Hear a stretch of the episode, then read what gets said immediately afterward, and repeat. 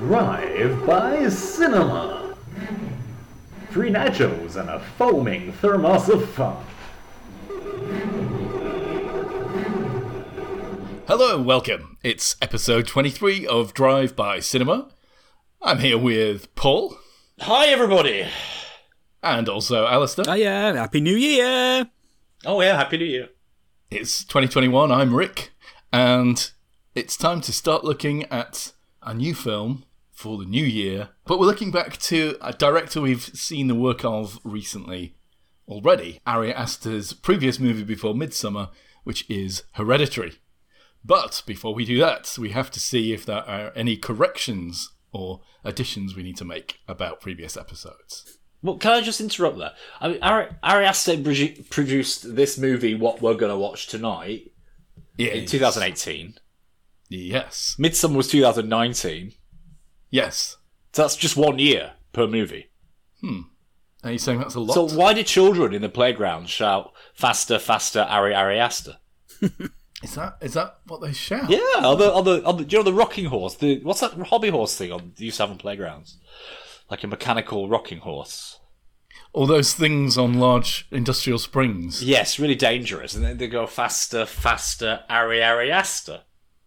Well, maybe he was named after the song and not the other way around.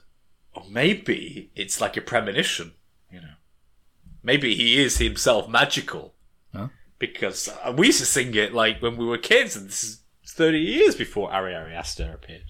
But perhaps he was conceived in a children's playground, like so many are. Alistair, you were saying you had some comments to make about the previous. Yep, I was just listening through the last episode on The Conjuring from last week. So was Paul. Apparently, he just he's just downloaded it and tried to play it. Uh-huh. Oh, uh, we we heard that, yes. And you asked the you asked the question, Rick, about why whenever you see an exorcism in a film, it's always done in Latin. And you asked the question, why is this? Th- th- These demons, they're supposed to be supernatural beings. Why do they always speak Latin? And I think Yeah, what happened? Did they do a, did he do a correspondence course? No, I think it's just at because they've got classical. Why not do Greek? They've, they've got classical educations and they're just very well educated. But the reason why we see why, why we see um, we see it done in Latin is because you, you only ever see them being done by Catholic priests, and the language, the lingua franca of the Catholic Church, is Latin. So it's the priests; they're not making any assumptions that just because they're in America that this this particular demon is going to be an English-speaking demon. So they use the language of the Church, which is Latin. Although it would be interesting to see um, an exorcism in uh, I don't know whether they do them in films that are set in Russia or I don't know uh, in any of the Eastern Orthodox Christian countries, whether they do uh, exorcisms there, because one would assume that they would use the vernacular there. I, I don't know, but uh, my guess is that the demons that we see in, in Hollywood type films are probably just very well educated, I would say. My other comment on The Conjuring, by the way, the above may may have been said with my tongue in my cheek. the proceeding was not entirely serious. One of the things that struck out to me was that you you were really very very angry about about the film. Uh, about the Conjuring, and and that came down to that came down to the fact that it's it's an alleged true story. And I was just Yes. make, I was reflecting on it. I was thinking that even though it says that at the start of the film, and even though I was looking up the Warrens as I was watching it, I actually I realised that that didn't come into my experience of the film at all. I just didn't for any minute, any moment, believe that this could be possibly real. So that's why I think that that didn't bother me. Uh, I think is that I just thought this is this can't be real. yeah, I- But I, I do take your point that it's dangerous because it is based on a true story, and there there is there is you know there's a risk of sort of stuff there. But I, I it never occurred to me that it could be real, even though it said so. Some people do believe this stuff, though, don't they? And it wouldn't matter if they were. The Blair Witch Project pretends that they keep up the the word k- kayfabe or kayfabe. Paul, what does that what does that mean again? Well, again, uh, the definition of kayfabe says it's really hard to define, but it is the idea of maintaining a fourth wall in wrestling matches, professional, professionally staged wrestling matches, both in and outside the ring, so that pre-match the interviews with the two opposing wrestling teams are, are- very much hammed up, hammed up, but also taken seriously as well. Does that make sense? Yeah, uh, it's a carny term, isn't it? So it's presumably meant to cover a wide range of different performative arts and mild to deceptions and cons as well, come to think of it. So you can forgive a film for doing a bit of that, and the Blair Witch Project pretends that it's real found footage, doesn't it? And it keeps up that pretense through its marketing. And I guess no one really believes that the Blair Witch really happened that way, despite all of that stuff. My anger comes from the fact that they they have a bit of this this pretense going on that it's a true story, but it's also incredibly ineffective at being scary to me. I didn't find it scary. It wasn't effective. It didn't make me think, "Ooh, this could have really happened." You know, the Blair Witch, so little genuinely paranormal, if anything happens in it, that it could have happened. Like, it's plausible in a lot of ways. It's just freaky, you know, sort of serial killer esque type thing, ultimately, mm. isn't it? Whereas this requires you to believe in an entire cosmology of demon spirits, which I'm just never going to even. I'm not even on the footplate of that bus. Mm. So the whole thing strikes me as silly, and I just don't it doesn't achieve what it's trying to do for me. I think that's the problem. But you're right, there is a bit of a paradox there. I completely admit that. When the Blair Witch Project came out, um, I, I knew a, a, young chap who actually bought all of the publicity in advance and really believed it was true. You know, yeah. he, he really, really believed that it was genuine found footage, despite the fact that the the the people who were in it are listed as actors. yes. so I could I could argue, I suppose, that that's the same kind of damage. But if you believed that the Blair Witch Project was true, it wouldn't necessitate you believing that spirits can possess people and move objects and haunt houses. Yeah. Where you know you just believe that there could be a crazy person in the woods killing people. Say. Okay, but Richard, it, it, to the extent that you're angry about it, would you suggest that this film should be banned, come with a health warning, should be protested against in a formal way, should be investigated by whichever sense, sense, censor body in whichever country creates the censor ratings? I mean, or just, you know, or you're just happy that your opinion about it being being naff is allowed to be broadcast and given you know given support. I mean, what what would your corrective action be for, for, for the sins of this film, so to speak? Like China, we should ban it. We should control what the people can see and when they can see it. no, that's what. No, it's this podcast. Surely, this podcast is is a crusade. This is a force for good. We're warning people of the dangers of this sort of cinema. I think it's fine, yeah, that we can heap scorn on it. Yeah, that's okay. Yeah, but I'm would you would that. you want more? Would you would you want more legally enshrined rights to prevent it being distributed? No, I think I would be satisfied if people were educated enough to know when it's bullshit and, and when it isn't. Okay. I've got one more point as well, which is I didn't want to leave Paul dangling with this one, but I've got uh, I, I've, oh, I've got a done? definition of um, ecumenical for you because you asked me about that. Ah. Oikumene is the Greek or, uh, origin of it, and it means the whole inhabited world. So it is oh. um, a movement within Christianity that promotes interfaith dialogue. Ah. There you go. Thank you. Thank you very much. There you are. Couldn't leave. I think that might come up again because the movie that's going to follow this musical break is all about demonology as well. Hooray! Here we go.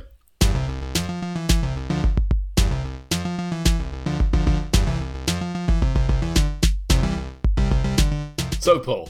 What is the name of the movie? Yeah. I thought you were going to say, I thought it was going to come to the Richard quiz, which is Paul. What movie are we watching today? And I do know, just give me a few seconds to think about it. Okay. It's by Ari Aster, I know that much. Uh, and it's yeah. called Hereditary. It is. Am I right? 2018. Yep. Yeah. It precedes Midsommar and I guess made made a bit of a name for himself. Did so, you like it, Paul? Did it scare you or was it a comedy for you? So I mean, we've got in terms of horror movies. Now we've moved on to horror movies. We have a, we have a new rating, which is jump score or something, or what's it? Fright. Jump? We on scores already. Blimey. No, but what's what's that new category we've got? Jump scares. We haven't given it a name, jump have we? Scares. You, you said jump scares, but I don't think that's a good name because the best horror movies are not simply jump scares, are they? Correct. Absolutely. And there aren't very many jump scares, if any, in this film. Maybe one or two. Well, I thought it was quite scary. One yeah. one of the comments on um, IMDb from a, a, a viewer on this film was that they were tired of the of so many uh, modern horror films being just about jump scares and Yeah. a, whole sequence of them with a, with a thin story in between. And what was good about this is that it doesn't do much of that, and that's why Ari Aster's you know a growing force in Yeah. the horror world because he doesn't depend on jump scares. Yeah. I think we've gone through a period where horror movies meant gore porn kind of movies, torture porn, like Saw. I think James Saw, Wan, yeah. who did uh, who did The Conjuring, I think he was behind Saw. I think, or at least he did Dolls in Saw or something. So he's from that heritage. Hostel was another one of those sort of torture porn kind of films. But so I think we're now sort of post that era. Ari Aster seems to be representing that kind of thing, different kind of horror movie, and I think it's good. So the story of this film, it starts. The very first shot actually is an obituary from a newspaper for uh, a lady. Now you might dismiss this as just a dedication to someone, you know, that you sometimes see during, uh, you know, in the credits of films, where presumably someone in the cast or crew has died, or and they dedicate the film to them. But this is all part of the plot, isn't it? It's actually describing the death of the grandmother of the family we're about to see. And it has a bit about the biography of her. And we see the family coming back from the funeral of Granny. And it's uh, husband and wife, played by uh, Gabriel Byrne and Toni Collette. That's that That's right. they're two kids. There's a, a girl called Charlie, the younger girl, and an older brother called Peter. Uh, Charlie's a bit weird in the kind of way that kids can be, and she's quite creative and draws things and stuff. And as we see later on, cuts the heads off birds and uh, s- sleeps in the treehouse and that kind of thing.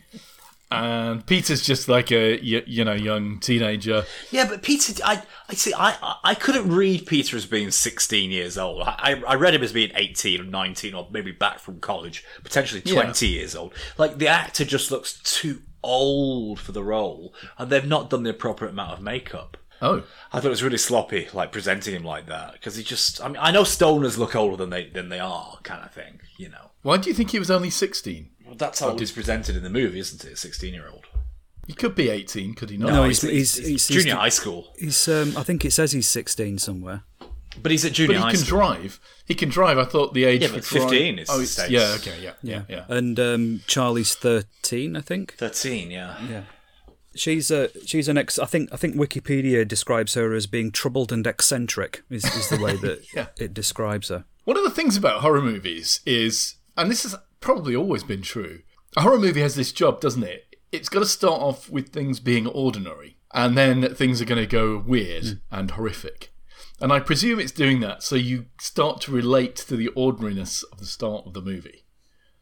And, you know, you then see yourself, you empathize, you put yourself in the shoes of the victims, you know, the people in the, the, the movie as things get really weird. So, as a consequence, during horror movies, you watch a hell of a lot of kind of just bland soap opera, family life TV or film, don't you? Hmm. Yeah. You, you it always starts off with all of the ordinary stuff, the most mundane things happening. It is a bit As like this- watching Casualty, isn't it? You are waiting, you're looking out for the signs of what's going to go amiss, aren't you? But A little bit, a little bit. Like- I mean, obviously, Casualty doesn't have quite the length of time to do it, so it's all a bit breathless. But isn't they it? also, I- I noticed as soon as they pointed out when, when Charlie was eating a big massive wedge of chocolate, and and uh, someone says that have you checked that that's not got nuts in it? I thought, oh, nut allergy. So either they're just pointing out that she's got some quirks here, or that's going to become a thing later on. We also get, ah, you know, grandma wanted you to be a boy. Oh, I used to be a tomboy when I was a kid too, you know, that kind of thing. So we get that idea that Charlie.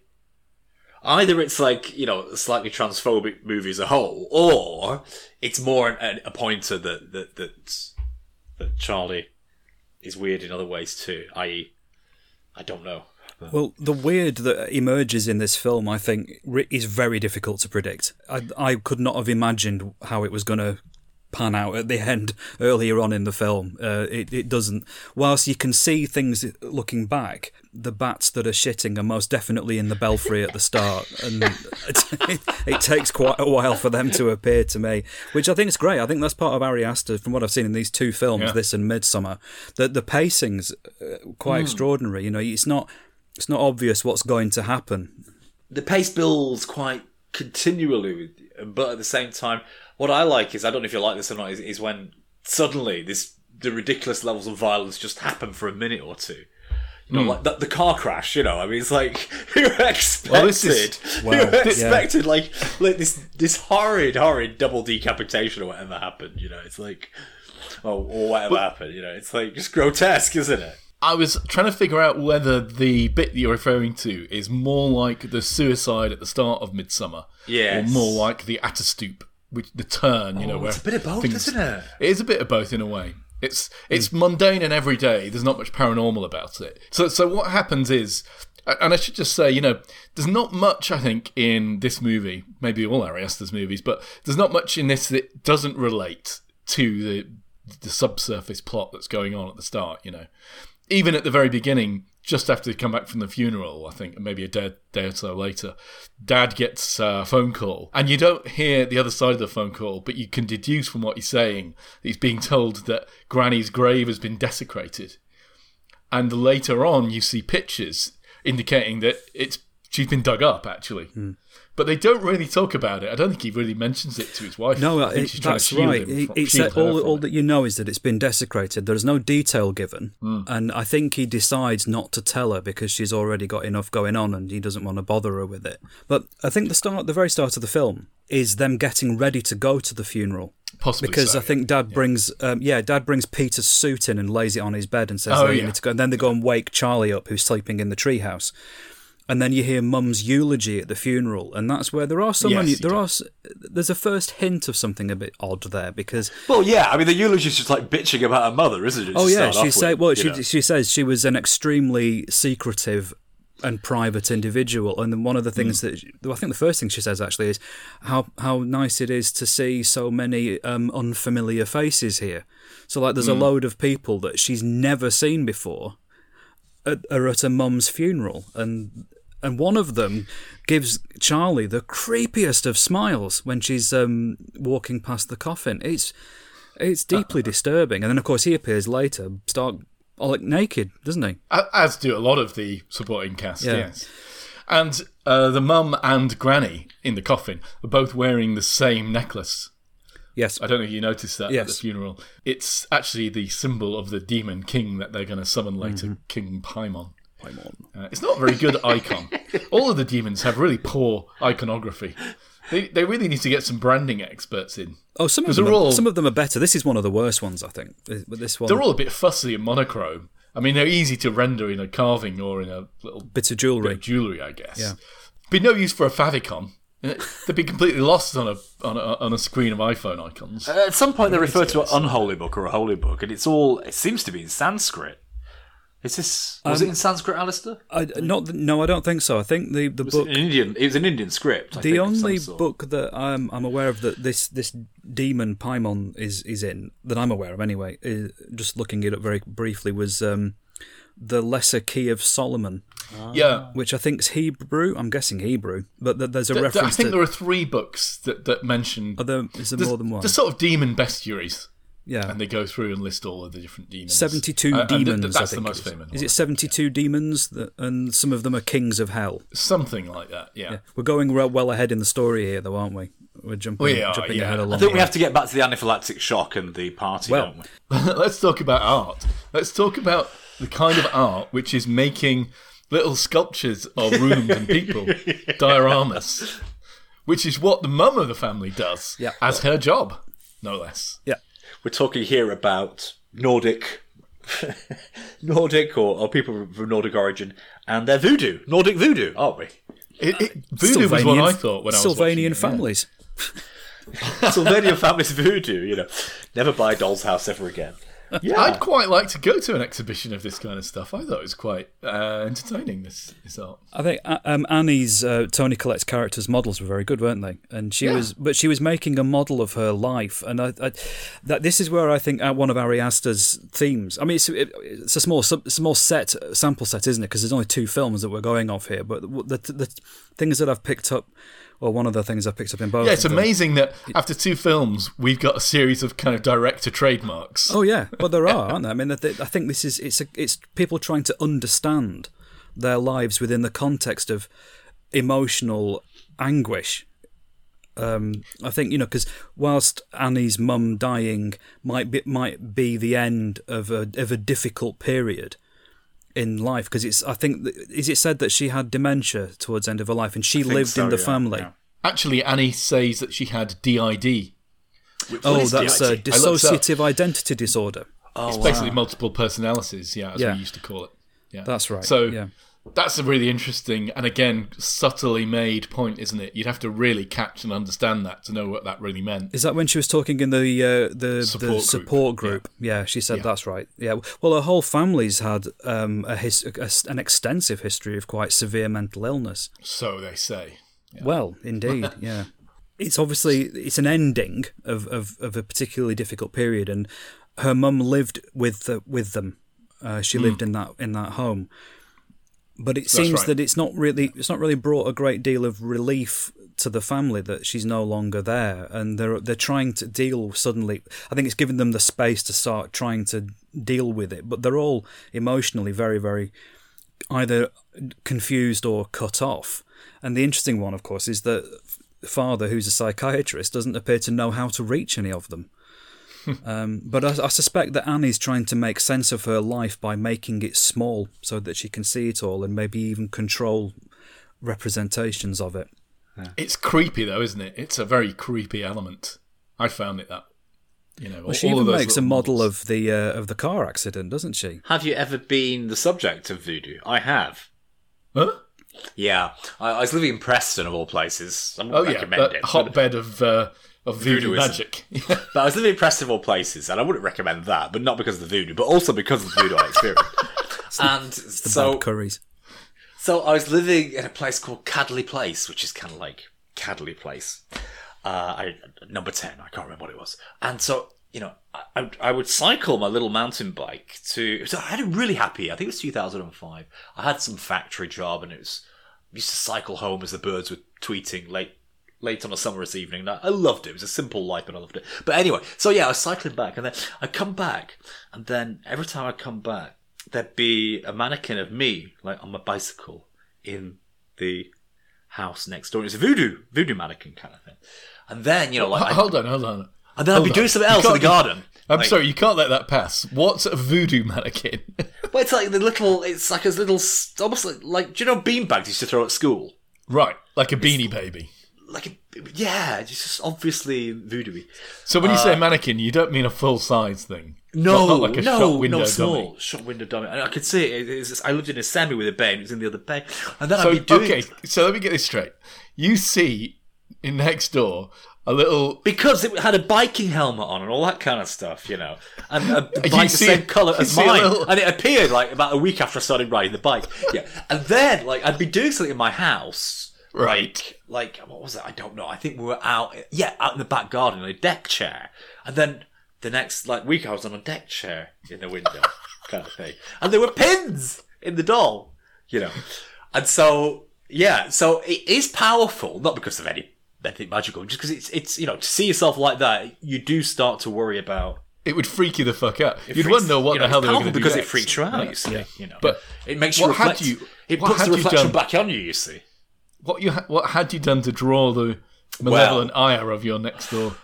about three weeks earlier, it it was a cul-de-sac. Like you know the U-shaped coals, coals that go in and then come out on the uh, higher up on the same main road junction, like a little Yes. U thing. Yes. And so I turned in on my bicycle, and I was, you know, there's no cars behind me, so I was. it- It's a small cul-de-sac kind of road, so I was just driving down. The, I was riding down the middle of the road at bicycle speeds. As you're getting home, you slow down, maybe 10, 12, 14 miles an hour.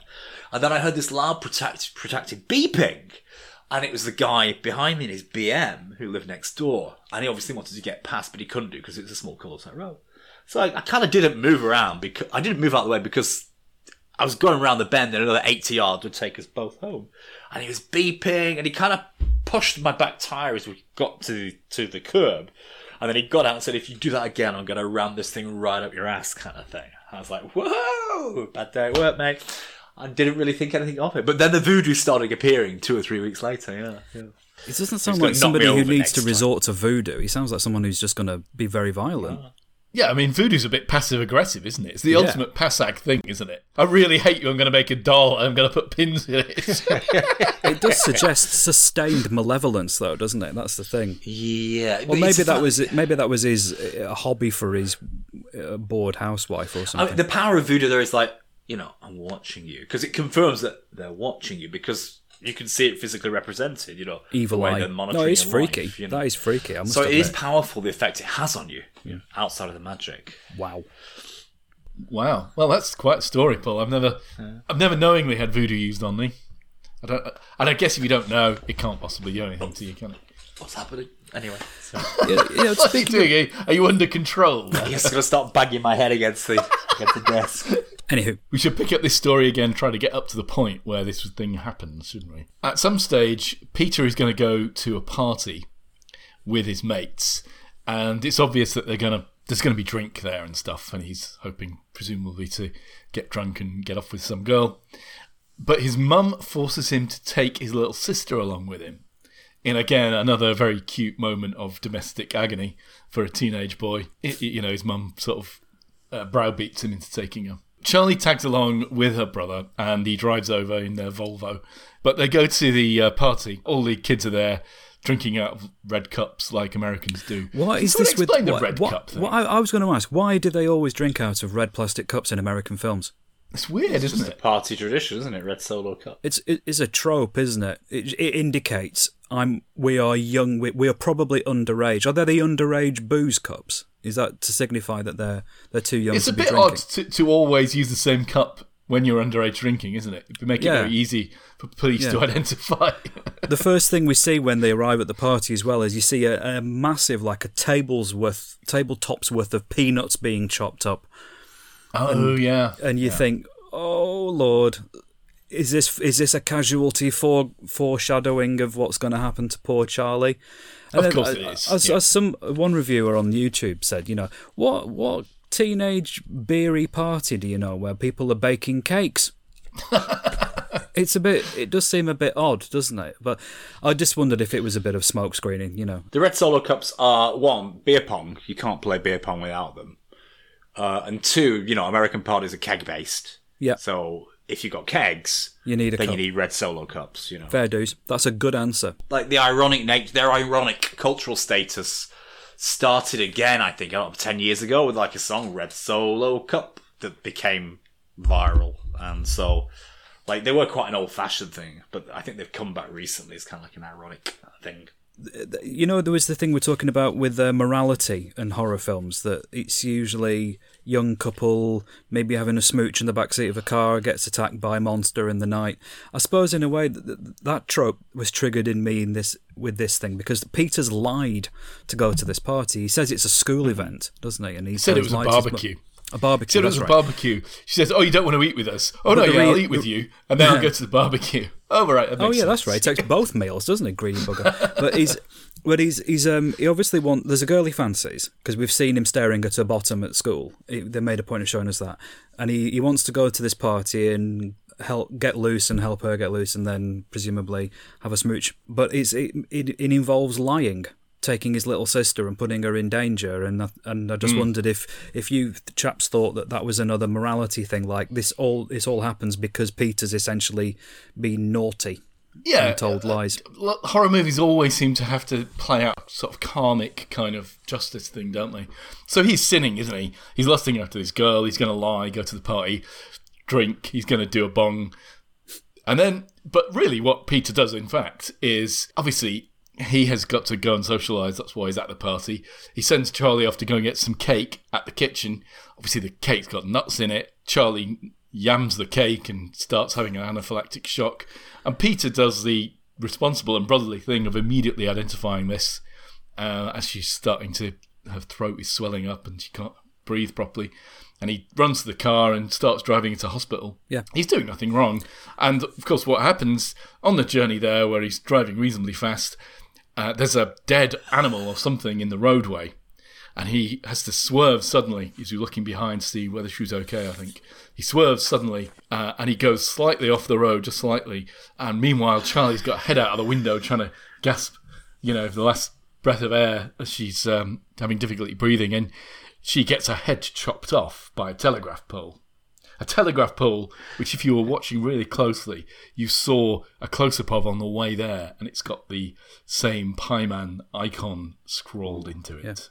It's quite a shocking moment, isn't it? Because even though you know shocking. something bad's going to happen, it's like this is one of those where so many things have been pre foreshadowed or for you know what's the word I'm looking for? Um, Foreshadowed, yeah. yeah, yeah.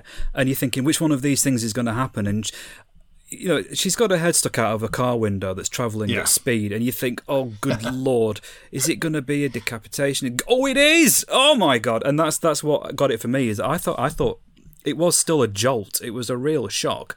But Yeah. what was brilliant is that you're still not sure because you don't actually see it. You just kind of like No. it's it's sort of inferred strongly, and there's a and there's a noise. But then all you see is Peter's face in absolute shock as he drives home and then goes to bed. I so think, I think he, he looks briefly in the rear view, but he don't turn around. yeah, And, and, I think he- that's he- the thing. He does We're- not turn around. He goes straight back home. He goes to bed. He doesn't tell anybody. And yeah, I thought it was very affecting. It felt like it Very felt good. quite real. I could imagine Well, myself felt- doing that. I felt mean, I, I could I could imagine myself not doing that, but I could certainly imagine that would be a way you might handle it if you were, Yeah. as you say. Apparently, this, according to the Wikipedia page on Hereditary, this was inspired by uh, a real accident as well. Yeah, I can believe it. Yeah. uh, a, a chap called John Kemper Hutchison was driving a car, and his friend Frankie Bohm was a passenger, and and uh, he he was drunk, and he would he'd stuck his head out of the car window to it says relieve his symptoms of inebriation, and he his head struck a telegraph pole and, and was removed from his shoulders. And Hutchison apparently fell asleep in the car. And it was a passerby who came along and saw the decapitated body in the car and alerted the police. That happened in Georgia in 2004. Now, the, the animal that was in the road, do you think it had been put there on purpose? Yeah, I think we infer that, don't we? Yeah. It must have been placed very carefully just in front of the pole to make it all happen. And I think if Charlie knows that she's allergic to nuts to the extent that it's quite severe, how come It's she doesn't check? Yeah, it's her own fault. She deserved it. Well, it's Greed, you see. one, isn't it? It's, it's the sin of greed that led to her death. What's interesting I, I find about Charlie is that despite her oddnesses, we don't actually see anybody being unkind to her in any way at all, do we? Uh, As, you know, I don't think anyone makes fun of her or is cruel to her. Peter clearly cares for her a great deal because Now, we're supposed to think, by the way, that Charlie has been possessed already by Paimon. Because she cuts the head off uh, a bird outside the school, and she's behaving very strangely, and she's being drawn to the different locations around the pretty large house that they've got. Uh, yeah, so, and, and also there's a visual effect. I, I, I presume you saw this. But Yeah. There's a light that plays across things when Paimon is trying to direct people's attention or is influencing things. And I think that happens a few times to Charlie before this. So I think we assume that she was sort of semi possessed. Presumably, it's one of those three levels of possession you were talking about last week, Paul. Uh, Yeah, at this point, she's now a sacrifice, as we learn later on.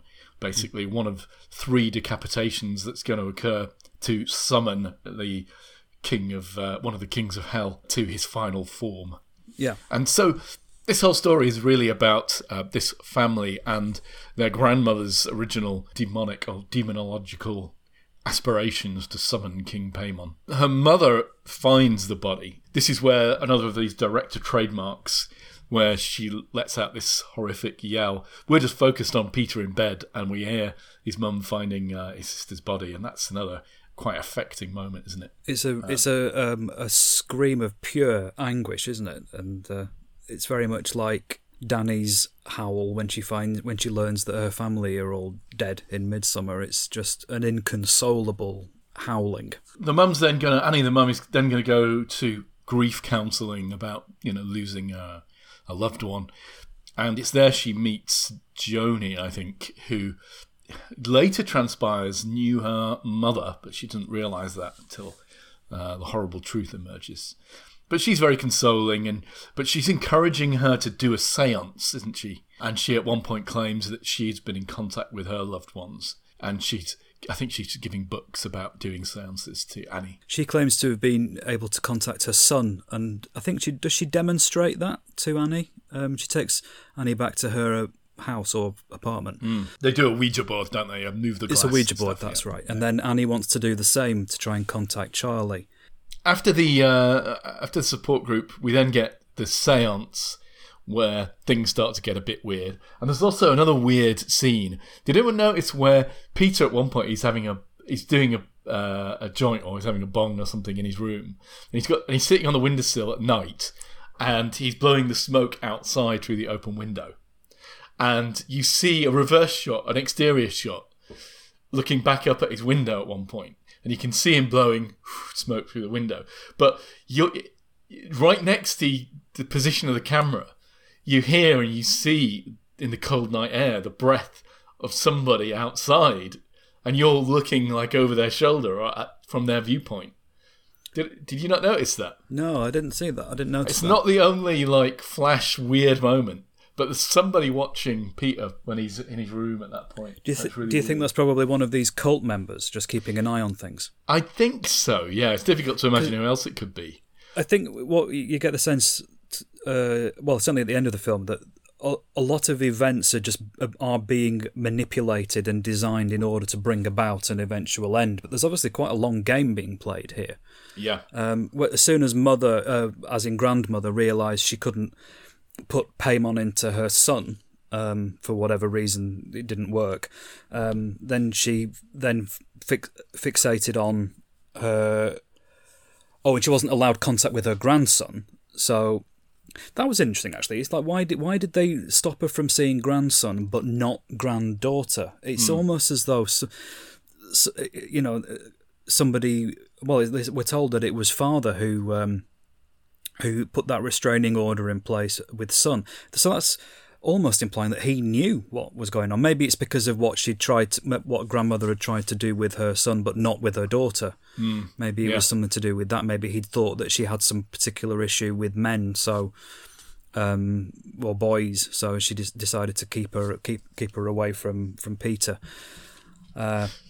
Things start to get really crazy from here, though, don't they? Uh, we have Annie discovering the headless corpse of her de-interred mother. But the before that though, she tries to ri- she tries to rip Peter's head off.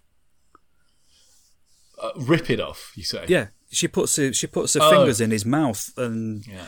and Peter wakes up, and it's one of these one of her sleepwalking incidents, and we we hear about one of those where um, she woke up one one night to find herself in one of the kids' bedroom, and she doused them all. With uh, Charlie, that's uh, she thinner, doused yeah. herself, Charlie, and Peter with um, paint thinner, and had a lit match in her hand. But she woke up in, in order to stop it, and she uh, while she's sleepwalking, she tries to remove Peter's head.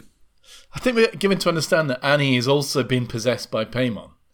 Is that a fair thing? Because I there's think one that point comes where, Well, I think when on. she starts hovering in midair, I think. but before I think that, no, I think fair she's possessed by conclusion she's possessed by Paimon. We see it happen at the séance where she tries to contact Charlie. ah, yeah. There's also Um, a weird no, moment. no, no, it's not. Sorry, it's not that. It's when it's when she tr- she tries to burn Charlie's notebook, and she see Yeah. and when she's trying to burn the pages in the notebook, her own h- arm, her own sleeve catches fire. That's right. Um, and then uh, it's after I think it's after that that she finds There's a moment. There's another weird moment where she's painting, and she's been given a number of Joni or something on a piece of paper, uh, and she but she's put it down. She's cast it aside, not really that interested at that point, suspicious of it all actually. And she later learns that Joni and her mother had been bosom buddies, uh, and he's increasingly suspicious of her. But so she's obviously on one level, perhaps unpossessed, as it were. She's totally against the whole thing. But there is a moment where she's painting. She's got a tub of blue paint or something on the counter. And you see that blue light or that weird light flash across the room, I think, indicating that Paimon is around. And she turns around, and the first time you watch it, you'll assume that she accidentally knocks over the blue paint. But if you look really carefully or you slow it down, you'll see the paint falls over without being touched and then she like look, turns around and looks, and it's some of the paint has gone onto the thing, the phone number of Joni, I think, and then she calls her up and then goes and meets her again or something. So clearly, again, Paimon is playing his games, pulling the strings. It's very, it's very spooky though. Uh, but yeah, she ends up trying to burn uh, the book that Charlie had written in herself, puts her on fire, so she stops that. But later on, after the seance, things are going crazier and crazier. She gets Stephen, her husband, to burn the book for her. And I, again, I couldn't really work out what she was thinking there. Was she think, thinking she seemed terrified that she couldn't put it in the fire herself, assuming presumably that she would set on fire? Yeah. Uh, Yes. But she'd she'd moved all of the furniture away. Did you notice that in the in the main room? She'd rolled the carpet back, moved the couch out of the way, so it was a, an open room in front of the fireplace, as if she knew shit was going to go down. She gave it to Stephen. Stephen actually refuses to do it, so she just tosses it in, and then Stephen sets on fire, Yeah. and he burns it, you know, in that space that she'd made, as if she'd kind of planned it out.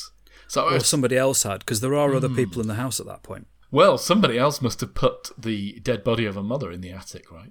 Presumably when they were all at Charlie's funeral. Ah, yes. That's when I suspect, because some people and I know have speculated that Annie did it herself, but I don't think so. I think uh, they could have easily done it when they were at Charlie's funeral, because the three of them were out of the house at that point, and the body's been there for a while because it's it's pretty gone, Rotten, isn't it? yeah. You know, it's pretty mottled, and there's loads of flies, pretty grim. Now, immediately after that scene where Stephen is burning to death, you get an exterior shot starting out at night looking at the house, and it, it flash cuts to daylight, which is, I was going to say, it feels like another Ari Aster kind of trademark, but there wasn't much of that going on in Midsommar. Uh, but there you see, uh, there's another really cool bit you may have missed there, which is as soon as it's as soon as it goes to daylight, you you see that all around the garden, all around the land, all around the house and the tree house, they've got a big tree house as well. There are naked people standing, hmm. standing around. You notice that? Yeah, yeah. I did notice, yeah, yeah, yeah. Yeah, that's that's cool. Well, there were naked people in the attic too, weren't there? Eventually, yeah. The, What's I think it's the moment where Stephen's um, burning to death. That's the moment I think when Paimon fully possesses Annie because she's looking at his burning body and she's freaking out. She's screaming, but then she calms down and starts smiling. And I think that's when you see the light go into her. Yes, yeah. Um, and then she starts. That's when she starts behaving really strangely. And Peter's been out, I think, and he comes home and finds his father's charred body in front of the. no, wasn't he in bed? Because he gets out of Was he bed. in bed? Oh, you're right, yes, he was in bed. Very dim, very dim light. You see in the top corner of his room, his mum is there like a spider. Yeah, yeah. It's it's that's prop. Yeah, that's big. That's the sort of jump scare bit, isn't it? When you see her and then she leaps down, and then there's that bit, that amazing bit where she, he goes up into the attic and she kind of, sort of clings onto the attic door and Yeah, headbutts it Headbutts faster it, than yeah. I've ever seen anyone headbutt anything. Yeah. Has he? Bro- oh, uh, he's broken his nose by this stage, hasn't he? So that's why he was in bed, I think, Yeah. because he'd injured himself, hadn't he? He'd, at school, he'd gone really, he'd gone all warped and strange, and It's when something that's when he with sees hand. his reflection smiling at him when he's when he's miserable. Yeah, It feels like Paimon has already possessed him. That's You the only see, thing about about this movie is it was, we're led to believe that all of this is part of a ritual to try and make Paimon, you know, give him a male body. But he seems to kind of be able to possess people kind of at will anyway, doesn't he? Well, the end result appears to be that Peter has to die so that Paimon can inhabit his body. And it's just quite an elaborate set of sequences that appear to need to take place before that, that can happen. You've got to also have three decapitations. It's a three. Deca- oh, that's right. Yeah, We've and, had uh, the and- mother's corpse being decapitated. We've had Charlie being decapitated, and then the probably the most shocking scene in some ways. Annie is- decapitates herself. Yeah, uh, Annie saws her own head off in the attic. Whilst hovering, I Yeah, think, well, Yeah, whilst being watched by naked people in the corner of the attic. Yeah, yeah. whilst hovering. Yes, that's right. Yes, that's right. Yeah. And then Peter falls out of the attic, lands in the rose garden, presumably breaks his neck or something. But then, kind of, they transport everything up to the treehouse and the culmination of the ritual, and King of uh, King Paimon is crowned or whatever. And we we know that there's something different about Peter because obviously he's, he's brought back to life, but he makes the uh, same mouth clicking noise that Charlie made. Which is another Ari Aster uh, trademark, it, it would seem, because in Midsommar, although we didn't mention it, did we? But they're all all of the Hårga are going, aren't they? That's their trademark Oh. thing. Yes, that's right. Mouth noises. Yeah. Interesting. Interesting. Paul, what did you think? Uh, oh, I, I don't know really. I, I wanted to talk about the. I really liked the soundtrack and the way he uses, mm, you know, quite left field music, along with very very tantalizingly slow reveal shots for when the action's about before immediately prior to when action's about to happen in the movie.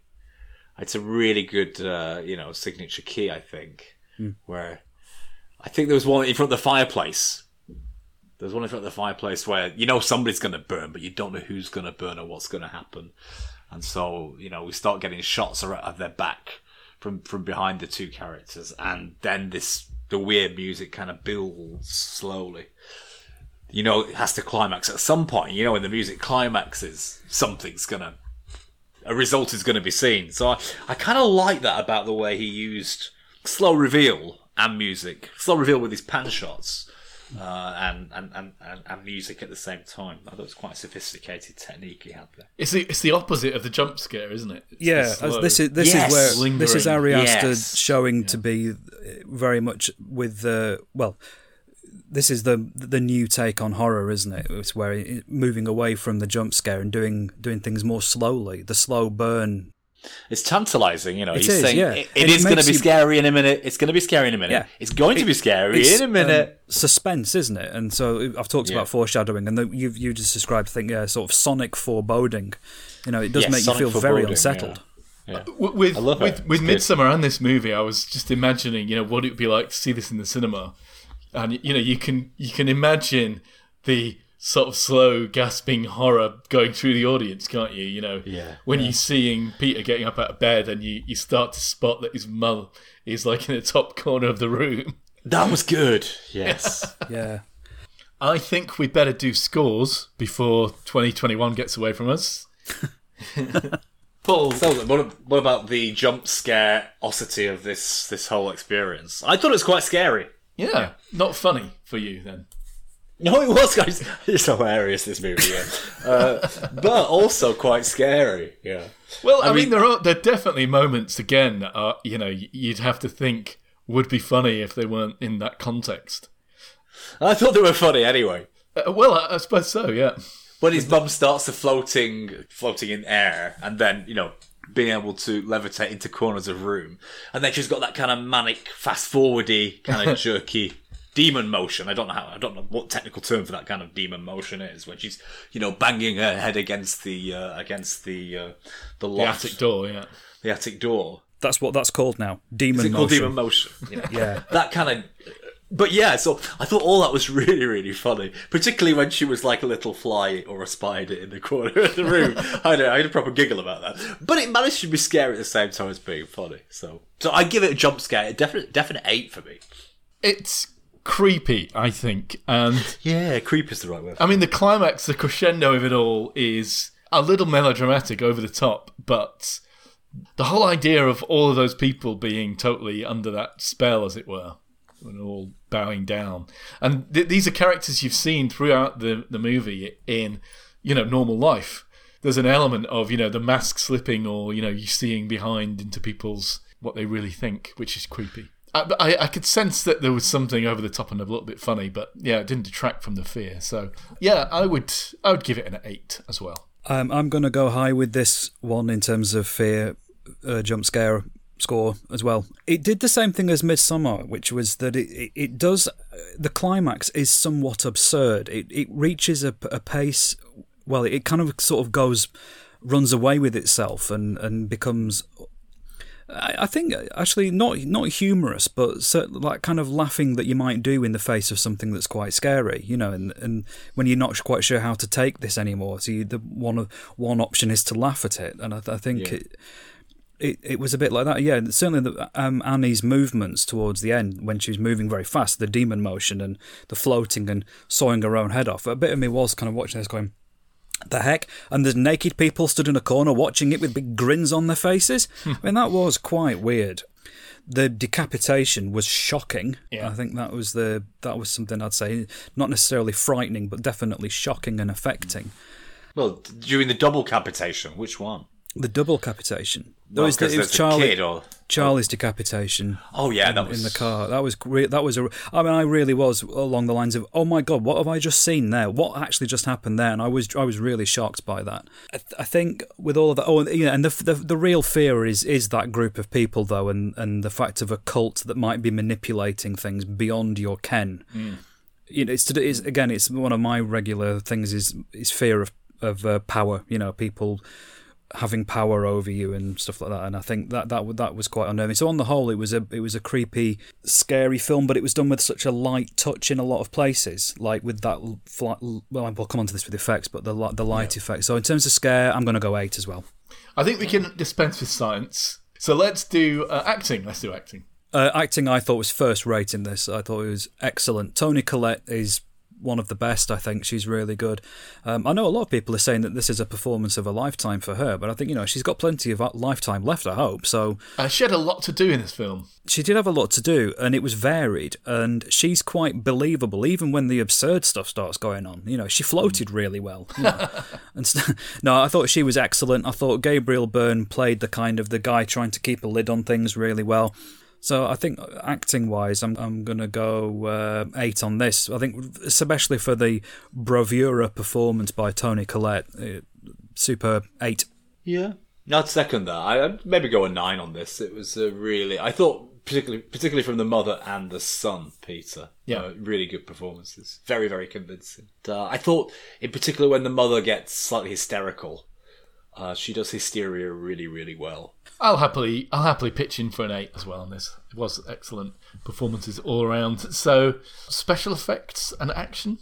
Shall I start on this one? I again, I think they were all really good. There was nothing over the top, which, d- given everything we've said about the film, you could it could easily have been. Even the decapitation wasn't OTT because you didn't actually see it. You know, you didn't see any. Uh, sorry, I meant uh, Charlie's decapitation, Yeah. which was. I think by far the worst thing that happens in this film, but we don't see it happen. It's all you you just know it's happened, and then you see her head being covered in ants uh, a bit later on. I thought the light effect, where you're seeing Paimon move around and influence things, I thought was really clever, really, really smart, and quite a subtle effect. So um, all the effects that are used are not over the top, and they're all very, very adequate at getting getting the point across and generating a, a spooky spooky atmosphere. And I'll second totally second what Paul said about the soundtrack and sound effects and the music. Uh, They're part of this, I think. Brilliant. So I'm gonna I'm gonna go um, an eight on that as well. I mean, I, I, I like the way the mum became possessed and became airborne and uh, hovered upside down and that kind of thing. Uh, so, generally, yeah, I mean, great effects. So, seven. I think you're right. I think they were restrained actually in a lot of areas, and it, it was. It's not excessively gory, although despite the fact you do see the mother chop her own head off. So I think for that reason, yeah, it deserves it deserves credit for doing those things right. I think so. Yeah, I'll I'll also go eight, and then we have script and plot, don't we?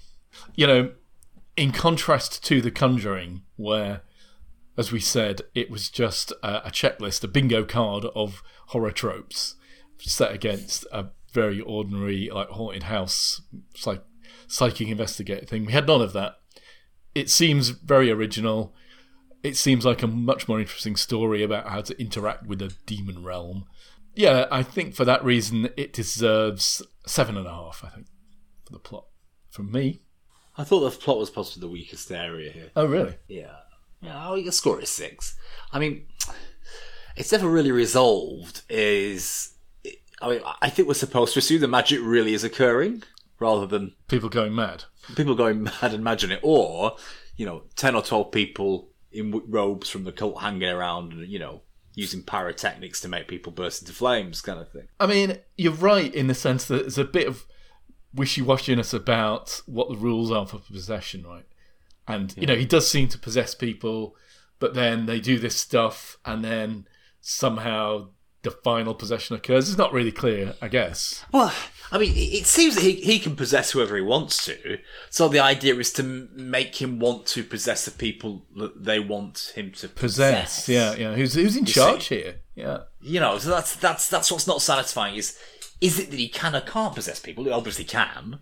So it's purely a question of, you know, directing his energy towards possessing who they want to so that, you know, they can follow his will and other people, all people on earth can follow their will, you know, which is their aim, I think, isn't it? But, so, it doesn't really sit squarely about what the rules are, how it works, and, and Fair comment. that kind of stuff. I don't, So I'm also left wondering a little six. bit whether Annie was actually pro or against the idea ultimately. Yeah. Well, once she was possessed, I don't think she was particularly against it. But yeah, you see, because I thought the twist was going to be it was Stephen doing it all, but it turned out no, he's just going to die in the fire. But I like the fact that that twist was kept open for quite some time. Alistair, maybe you can shed light on our confusion.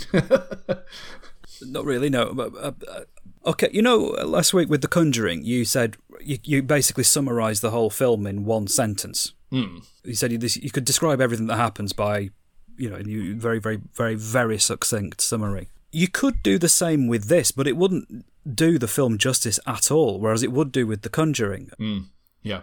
There's so much more happens in this. What what I'm trying to get at is that in a really simple synopsis of this film, it it could so easily be just a straight up demon possession horror flick, but it's not. There's a lot more going on, and yes. it's yeah. The family I think- subtext stuff is very yeah, interesting. and I think for the for the for that original take twist on using some tropes and uh, creating something new out of it, I think that's where some props have to go to the uh, to the writing. I think with this, so I think Paul's got a point saying it's um it's probably the weakest area, but this is the weakest area in a very strong field, a strong suit though. So I I probably go a seven because it is still using things that are familiar. But I suppose it's that taking it's oh it's it's almost the science fiction approach, isn't it? It's taking something known and familiar and flipping it about a bit and putting a different spin on it so that it, uh, it it's just it feels very unfamiliar.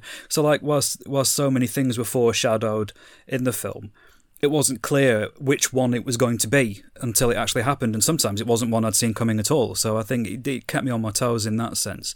So I think yeah, I'm going to go seven for story and script, but I think that's still a respectable. You know, I think that's still pretty good.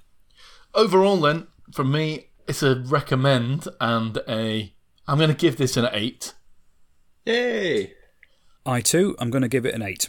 I think it was uh, one of the, along with Midsommar, one of the most original films I've seen for some time. Very well acted. It looked great. It sounded great. It was creepy. Certainly very memorable. I would recommend it and I would watch it again. So, yes, it is an eight from me. Wow. Oh, high praise indeed from you two. I can see, I can see why you, why why why you scored it so high. I, I'm gonna have to go seven point five though myself. Well, that's not significantly different. Well, I think it is. I think it's 0.5 different, Richard. But if you were rounding up, it would be the same. Oh, oh. well, maybe it's not significantly different, but I think it is statistically significantly different. All right, that's good work then. So I'm glad we watched that. Yeah. What about the next movie? Alistair, you have some suggestions. I do. I would like to put to you, I'm going to suggest, give you a choice of three. Woo. I'm going to suggest to you a film from 2016 from writer and director and actor in the film Annie McVeigh, and the film is called Alistair 1918, which in which a World War One soldier accidentally time travels to present-day Los Angeles. Interesting. So that's one suggestion. My next suggestion is a film from 2019 by director Justin Petty called Nothing Really Happens. the description of which is a mattress store owner's banal life is threatened by surreal anomalies that begin to infect his reality. And I've seen the trailer, and that looks like one of the most bizarre films I've ever not seen yet. But do you know what I mean? It looks looks particularly weird. And then the third film I'm going to suggest is quite an old Italian vampire flick The Beyond. called called The Beyond, which Paul has been Banging on to see about. for some time. So that, I'm gonna I'm gonna let, I'm gonna let that come into here. into here. So those are my three suggestions. Right, so with great trepidation then, I'm going to ask Paul to choose which of these three films. I'm going to have to go for eponymous 1918, I think.